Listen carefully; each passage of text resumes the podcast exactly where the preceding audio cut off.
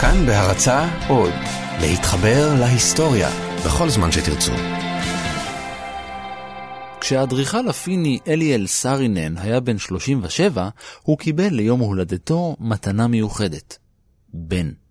הוא קרא לו אירו, וגם הוא, כמו אבא, גדל להיות ארכיטקט, וארכיטקט מבריק, אבל בניגוד לאבא, הוא גם עסק בעוד עבודה.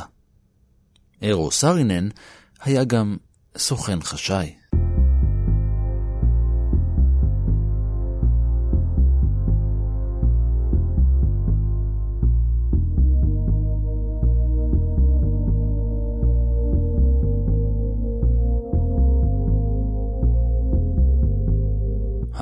אני רן מנהר ואתם על מנהר הזמן. מדי פרק אנחנו מספרים לכם על מקרה שקרה בעבר מזווית שכנראה עוד לא הכרתם. הפעם נספר את סיפורו של אחד האדריכלים המבריקים בהיסטוריה המודרנית, שעיצב חלק מהאתרים המפורסמים ביותר באמריקה, ושירת את הארגון שלימים נודע כ-CIA.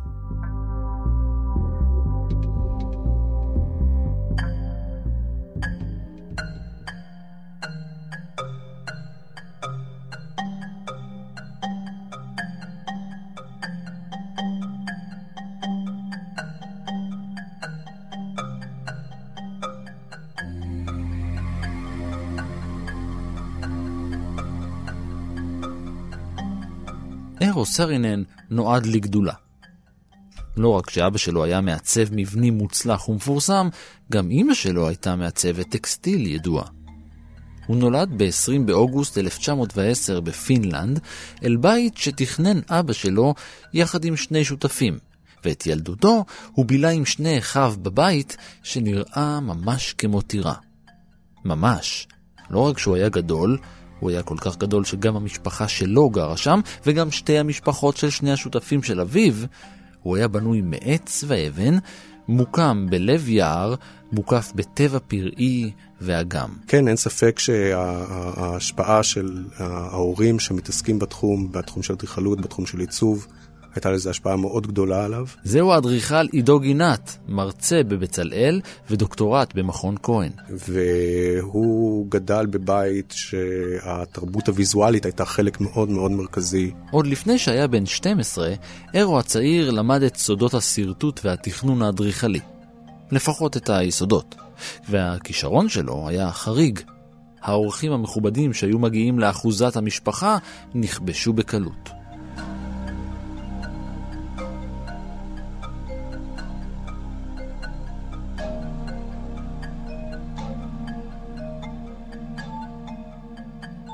באותם הימים, בצד אחר של העולם, העיתון האמריקאי שיקגו טריביון בנה בית. ולא סתם בית, הוא בנה את מערכת המטרופולין החדשה שלו. כדי לעשות את העניין לקצת יותר מעניין, החליטו בהנהלת העיתון לצאת לתחרות עיצוב בין אדריכלים. אליאל סרינן זינק על ההזדמנות. הוא הגיע למקום השני וזכה ב-20 אלף דולר. איזה כיף. איזו הזדמנות. משפחת סרינן החליטה לבדוק את האפשרות לחיים חדשים בארץ האפשרויות הבלתי מוגבלות. כשהיה בן 13, היגרה כל משפחתו של אירו לארצות הברית.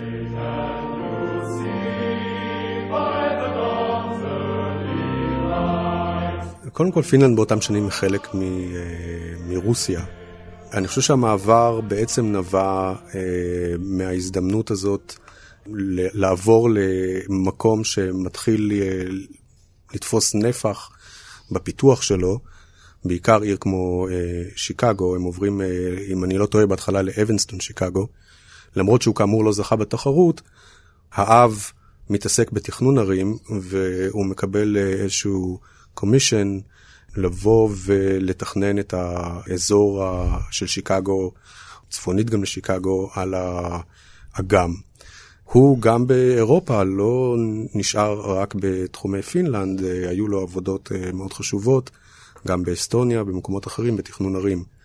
כך שהתזוזות באותם שנים היו משהו שאני מניח הוא חלק אה, בלתי נפרד מצורת העבודה והמקצוע.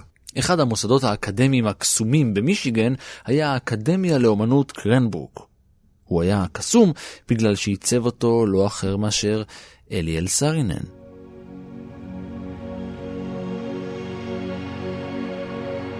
בסוף שנות ה-80 המקום הוגדר כאחד מהאתרים ההיסטוריים הלאומיים של אמריקה. מיד אחרי שהסתיימה בנייתו ונפתח המקום, אליאל סרינן החל ללמד בו. הוא היה נשיא האקדמיה הראשון וראש לימודי האדריכלות.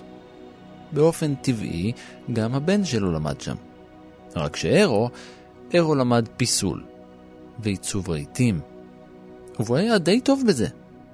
די מהר הוא עיצב ריהוט לחדר האוכל של הקמפוס. קודם כל הוא היה הבן של, אסור לשכוח את זה, אבל uh, אני אומר את זה חצי בצחוק, כי באמת היה לו גם את הכישרון uh, והיכולת הפלסטית uh, המאוד מובהקת שלו בעצמו.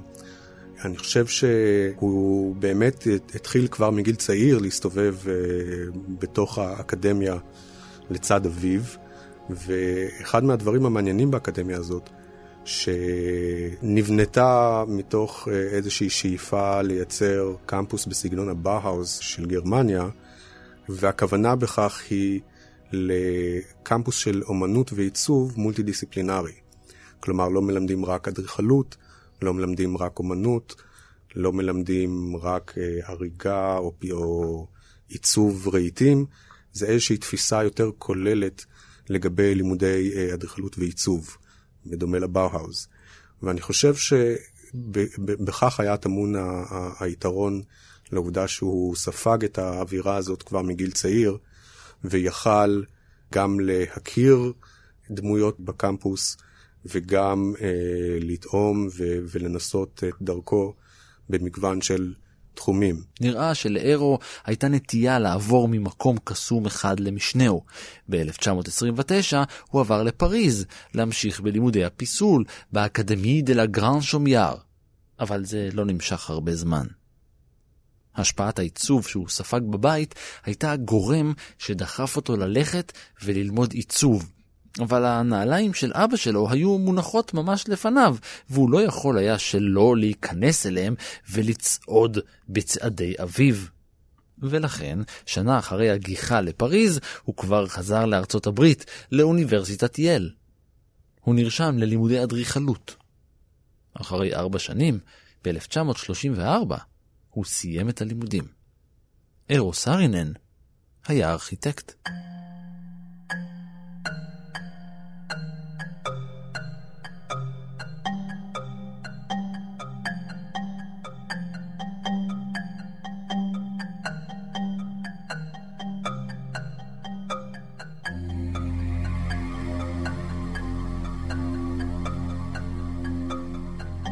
אדריכל קודם כל עוסק לא רק בבנייה של uh, uh, מבנים, אלא גם uh, בתכנון היותר קונטקסטואלי, גם בתכנון ערים וכיוצא בזה.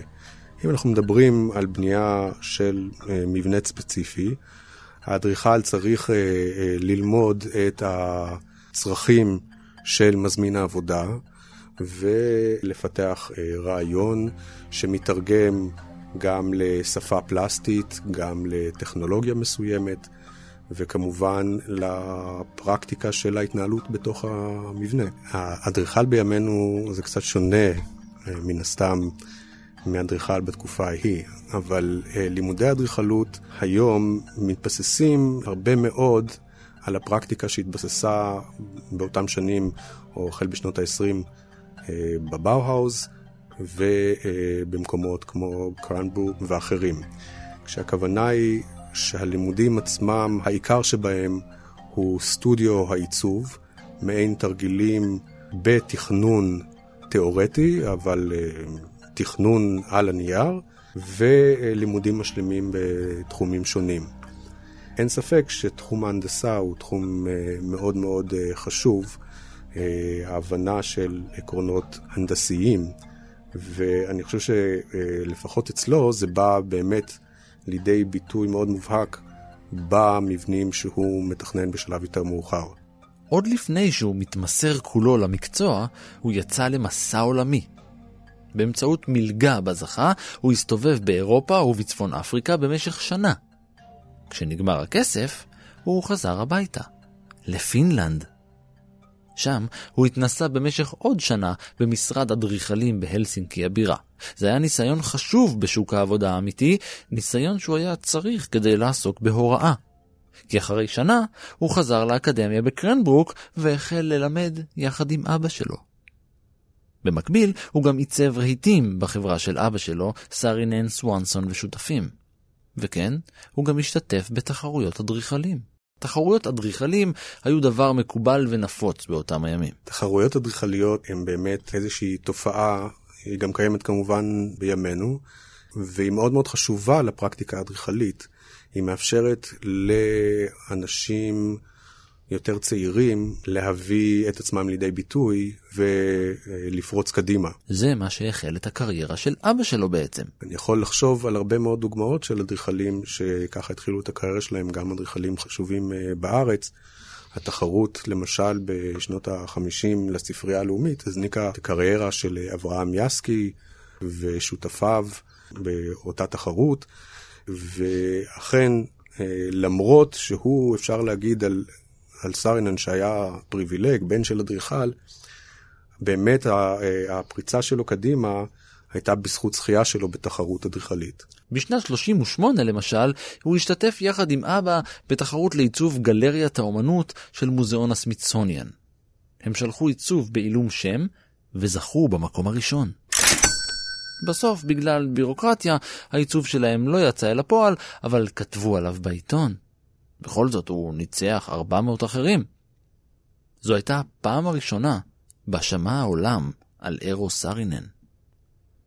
גם בשנת 40 הוא השתתף בתחרות, הפעם לעיצוב ריהוט, ויחד עם צ'ארלס איימס זכה בפרס הראשון על עיצוב כיסא.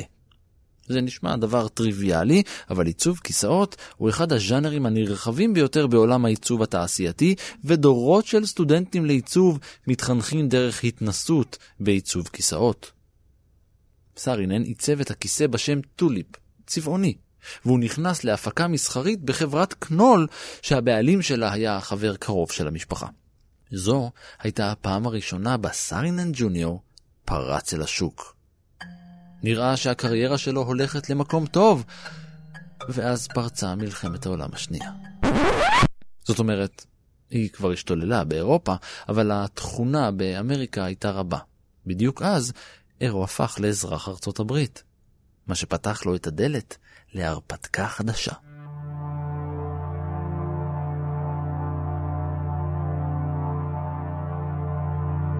שירותי המודיעין של ארצות הברית היו מפוזרים בכל מיני גופים וארגונים, במחלקת האוצר, בחיל הים ובמחלקת המלחמה, והם נדרשו רק במקרי חירום ועל בסיס מיידי. בענייני ביטחון פנים היה את ה-FBI. לא היה תיאום בין הגורמים השונים, לא היה פיקוח, לא היה ניהול, אפילו בתוך הצבא היו מערכות שונות לקידוד ולפיצוח קודים. אני חושב שבאמת אה, באותם שנים סביב ההכנות למלחמת העולם השנייה, אף על פי שארצות הברית עדיין לא מצטרפת, היא כבר נערכת לקראת המערכה, מתכוננת לאפשרות שהיא תצטרף למלחמה. ואני חושב שיש פה אה, ביטוי מפתח להבין את הנוכחות וההשתתפות של גם מעצבים לצורך העניין בתוך הסיפור הכללי הזה.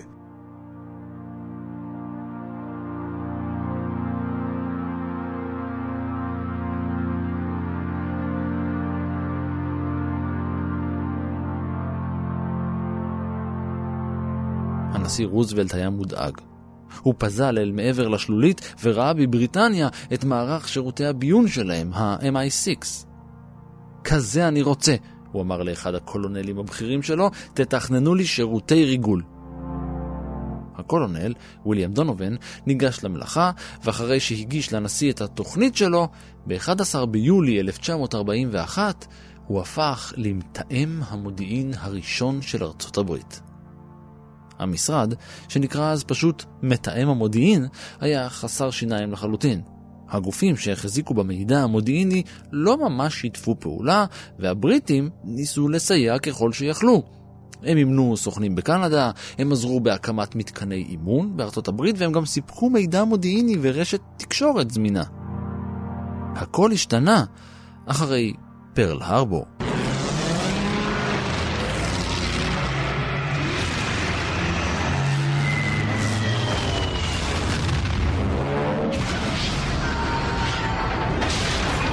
היפנים אה, בעצם אה, יצרו אה, התקפה על בסיסי ארצות הברית בהוואי, התקפת פתע, ובעצם ההתקפה הזאת הייתה הפעם הראשונה שעל אדמת ארצות הברית, פעם ראשונה שתוקפים את ארצות הברית על הטריטוריה שלה.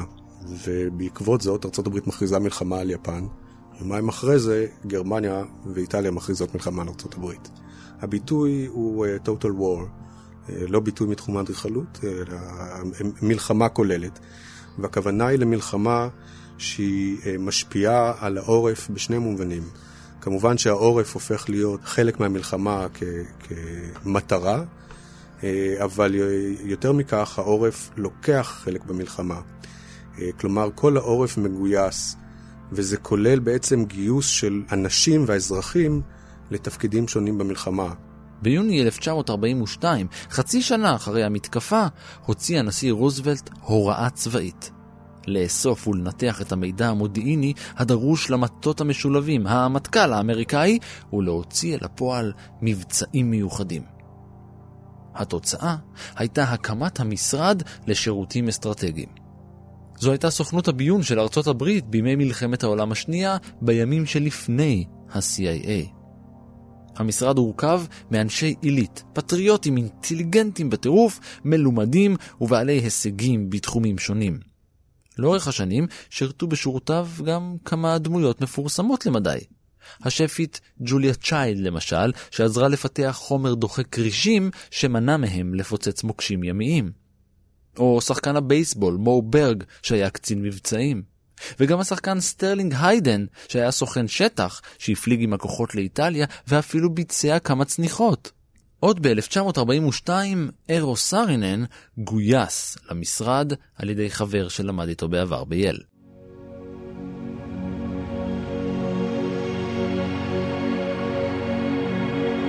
אתם צודקים. מה יש לפסל, מעצב תעשייתי ואדריכל לעשות בשירותי הביון? מתברר שדי הרבה. בגיל 32 הוא מונה לעמוד בראש מחלקת תצוגות מיוחדות בחטיבת המצגות. במסגרת העבודה הוא היה אחראי על עיצוב ובנייה של בתי ספר צבאיים וחדרי מצב, והוא היה זה שעיצב הרבה ממערכות התצוגה בחדרי הפיקוד של משרדי מחלקת המלחמה. מכירים את הסרטים והסדרות על הבית הלבן, שבמקרה של מלחמה כל הפיקוד והמטה יורדים ל-situation room? אז עכשיו אתם יודעים מי עיצב אותו.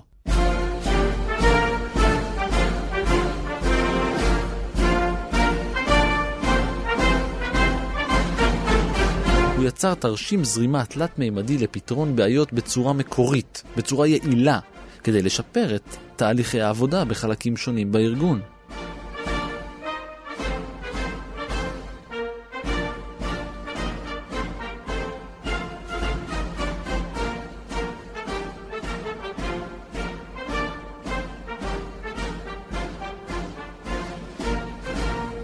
חבר שלי שהוא נשיא של חברת הייטק, הוא גם אדריכל בהכשרתו, והוא אמר לי פעם שהוא מעדיף לפעמים לגייס בוגרי בתי ספר לאדריכלות מאשר בוגרי בתי ספר להנדסה לתפקידים מסוימים בחברה שלו.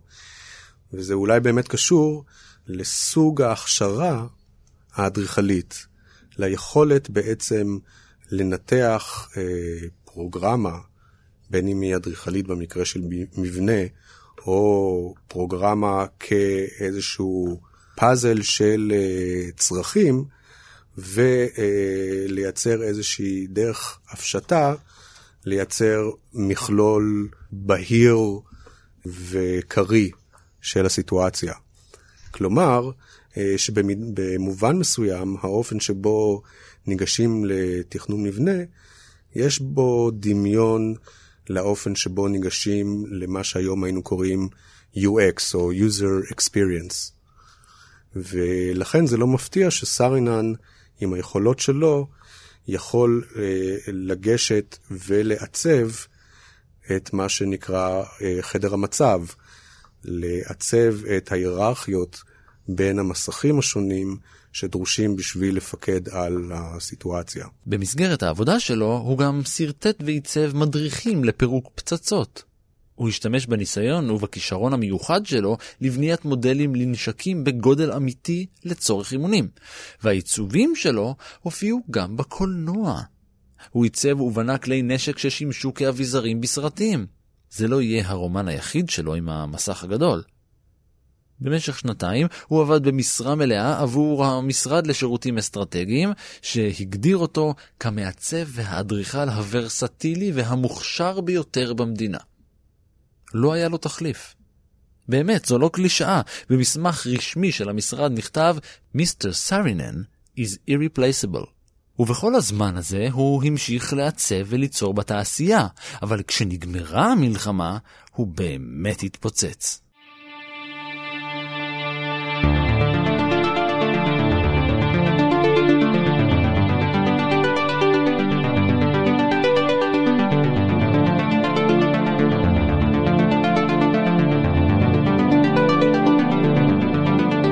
המלחמה סרינן חזר לעבוד עם אבא שלו במישיגן. בסוף 1947 נערכה תחרות לתכנון ועיצוב אנדרטת הזיכרון הלאומית בסנט לואיס. אתם מכירים אותה, זו הקשת המפורסמת ביותר בארצות הברית. האנדרטה הוקמה אה, בעצם כאנדרטת זיכרון, ל...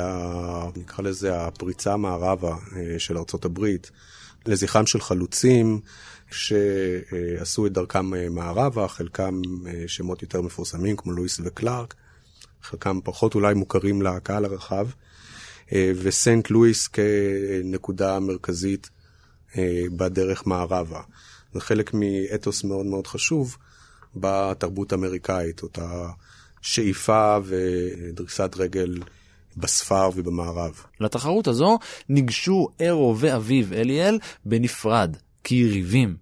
הם התחרו זה בזה, ובכך הגדילו את הסיכוי שלהם לקבל את העבודה. אחרי הזכייה נשלחה הודעה אל אליאל סרינן, ובה נכתב כי הזוכה הוא אי סרינן.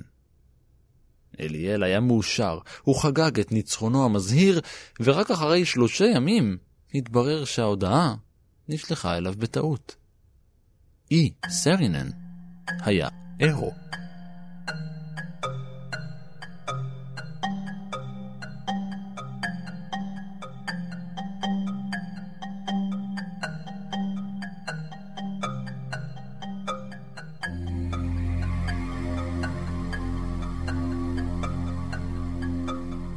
למרות שהאנדרטה לא נבנתה בימי חייו, והרבה שנים לפני שסיפור הסרט הערת שוליים נכתב, הניצחון בתחרות הזו היה רגע מפתח מכונן בחייו המקצועיים של סרינן הצעיר. הוא היה רק בן 38, הוא החל בקריירה עצמאית בלי אבא שלו, והוא המריא גבוה.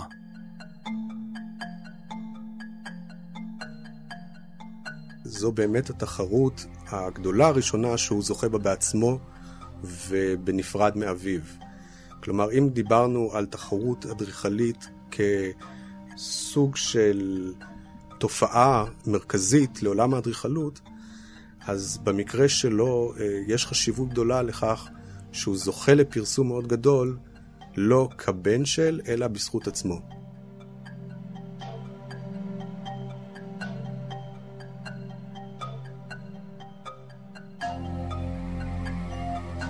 אחד הפרויקטים הראשונים שעשה עם אבא שלו היה תכנון המרכז הטכני של ג'נרל מוטורס במישיגן.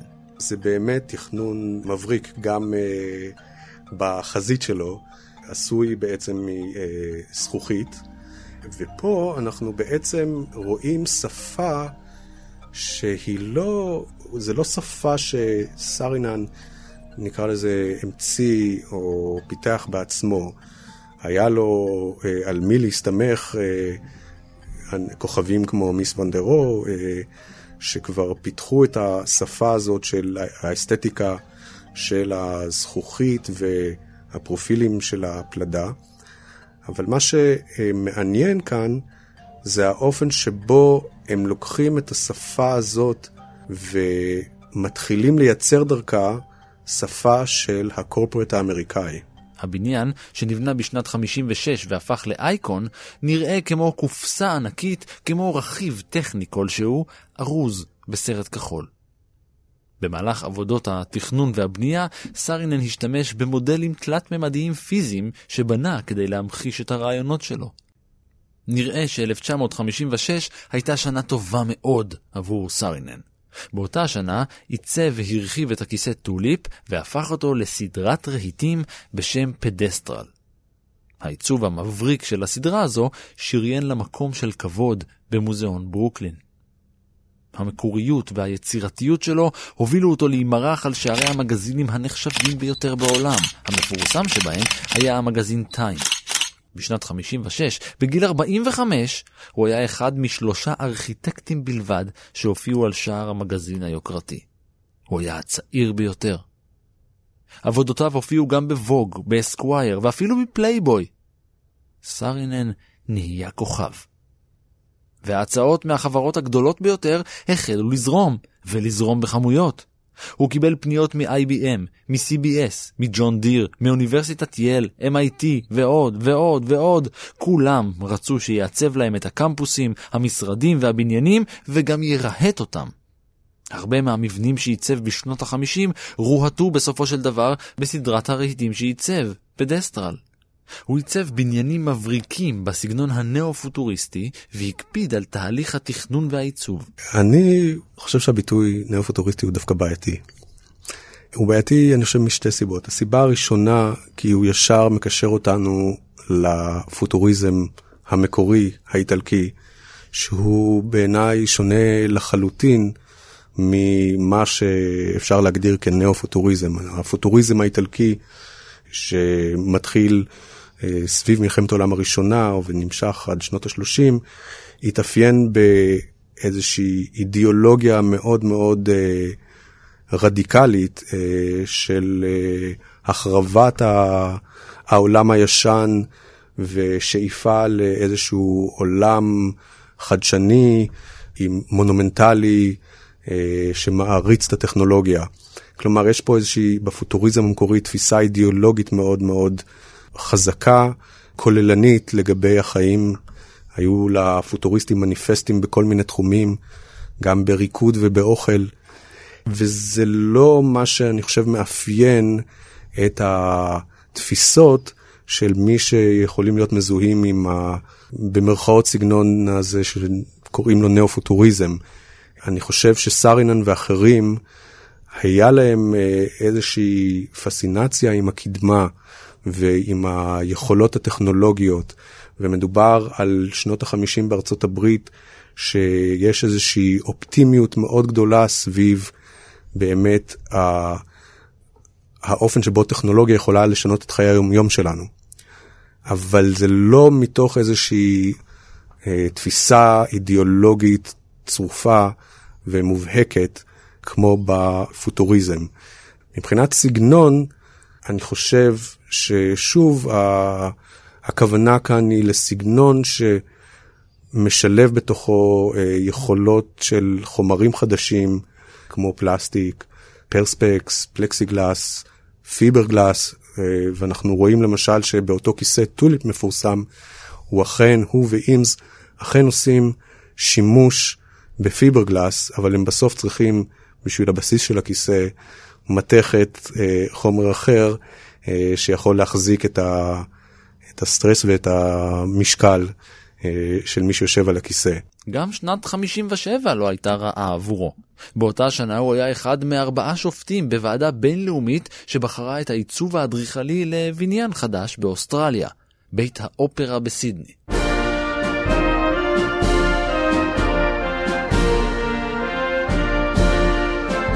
למעלה מ-200 הצעות שונות הוגשו, ובשלב הראשון נופו רוב התכנונים. אלה שעלו לשלב השני, אל ועדת השיפוט, לא נראו לסארינן בכלל. כיוון שלא היה חלק מהשלב הראשון, הוא ניגש לבחון את כל ההצעות שנפסלו בו. עיצוב אחד תפס אותו. זה היה עיצוב אקספרסיוניסטי של אדריכל צעיר בשם יורן אוטסון, בסגנון עיצובי ממש דומה לשלו. סארינן התרשם, ממש, כיוון שהוא היה מפורסם, הוא השפיע על שלושת השופטים האחרים. חזרנו שוב ושוב לבחינת השרטוטים האלה, הם הצהירו, ואנחנו משוכנעים שהם מציגים קונספט של בית אופרה שיכול להפוך לאחד הבניינים הגדולים בעולם.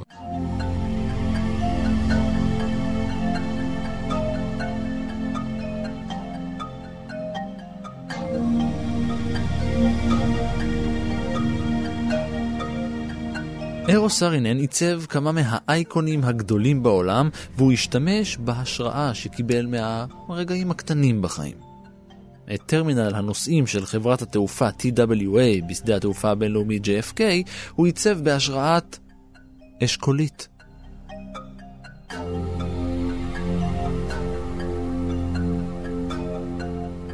יום אחד, בזמן ארוחת הבוקר, חתך אשכולית לשניים והניח את אה, שני החצאים הפוכים לפניו. אז הוא לחץ על מרכז הכיפה, והמעיכה הזו גרמה לשני הצדדים של קליפת האשכולית להתרומם. אתם מצליחים לדמיין את הצורה? עכשיו דמיינו את זה עשוי בטון בגובה עשרות מטרים.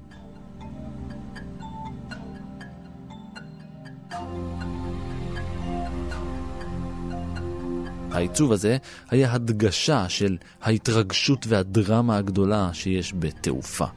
זה היה עידן בו טיסה נחשבה לדבר יוקרתי, להרפתקה יוקרתית. אני מעריך שהרעיונות אה, האדריכליים מתבשלים אה, לפעמים גם לאורך שנים עד שהם אה, באים לידי ביטוי בפרויקט כזה או אחר.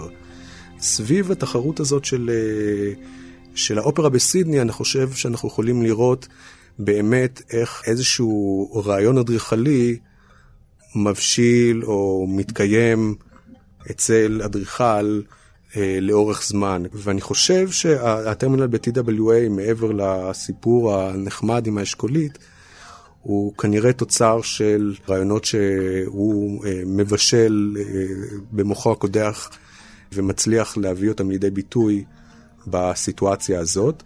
הצורה עצמה, שלפעמים גם מזכירה איזושהי אה, כנפיים של ציפור, קשורה לאיזשהו רצון להביע דינמיות.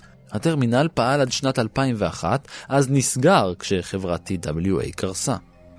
הוא נכנס לרשימת האתרים ההיסטוריים לשימור בניו יורק. בימים אלה הוא עובר שיפוץ והופך למלון.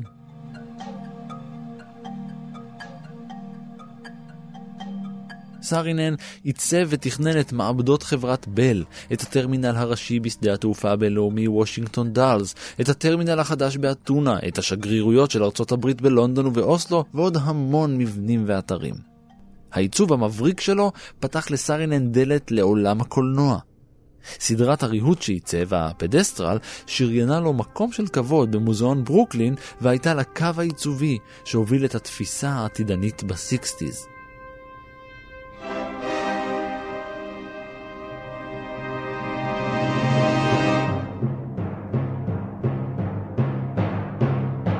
בסרט 2001 אודיסאה בחלל, שמציין ממש עכשיו 50 שנים, סטנלי קובריק השתמש ברהיטים האלה כריהוט של שנות האלפיים.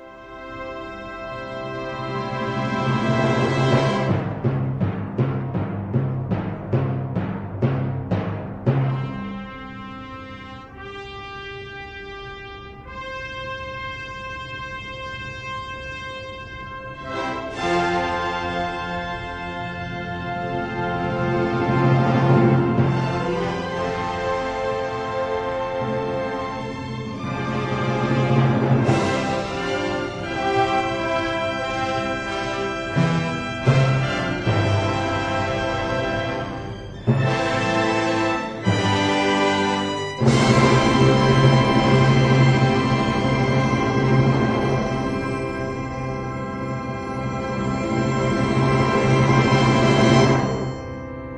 להגדיר למה מישהו יצירתי.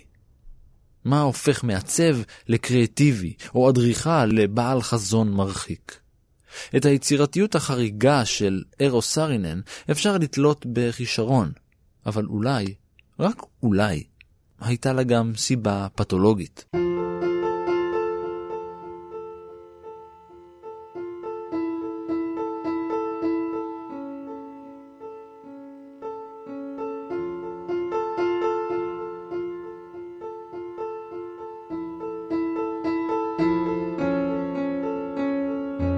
לארו סרינן היה גידול במוח. והוא ישב אצלו בדיוק על החלק שאחראי על יצירתיות.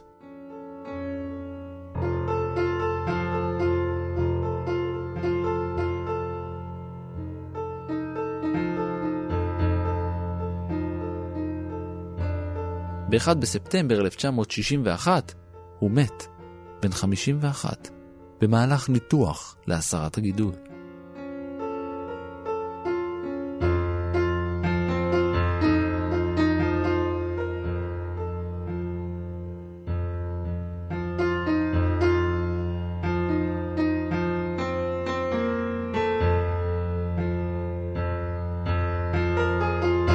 השאיר אחריו כמה וכמה פרויקטים בבנייה שהושלמו לאחר מותו.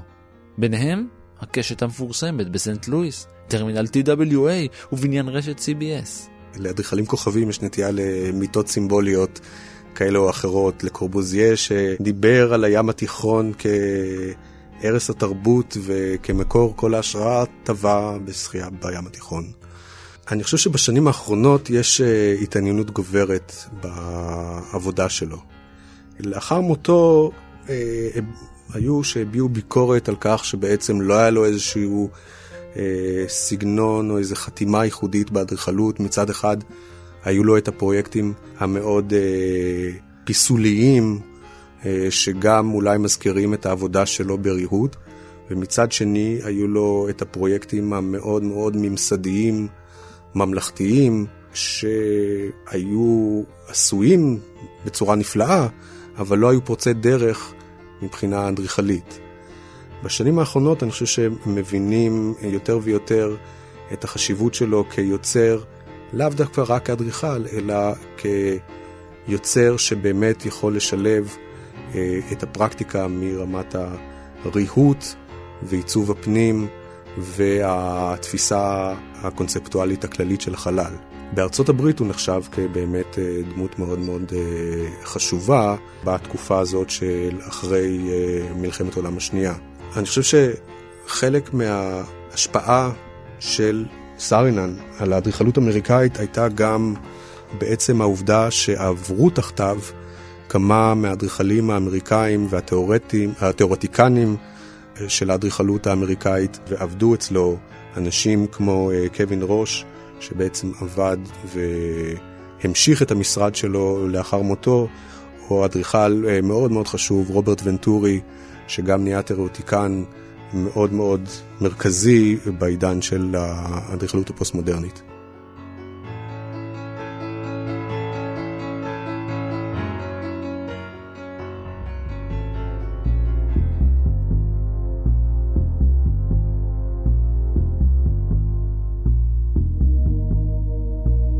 ועד כאן מנהר הזמן להפעם.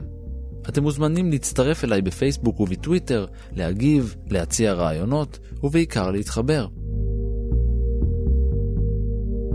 תודה לעידו גינת, תודה גם לאור מנהר שהסתגר בחדר המצב והיה על ההפקה, ולניר גורלי שהיה על העריכה וישב על כיסא טוליפ. תודה גם לדנה בר קגן על בדיקת העובדות. עשרות פרקים נוספים של מנהר הזמן ועוד סיפורים מההיסטוריה מחכים לכם באתר שלנו כאן.org.il/פודקאסט או באפליקציית פודקאסטים שלכם, וכרגיל, גם באפליקציית כאן אודי.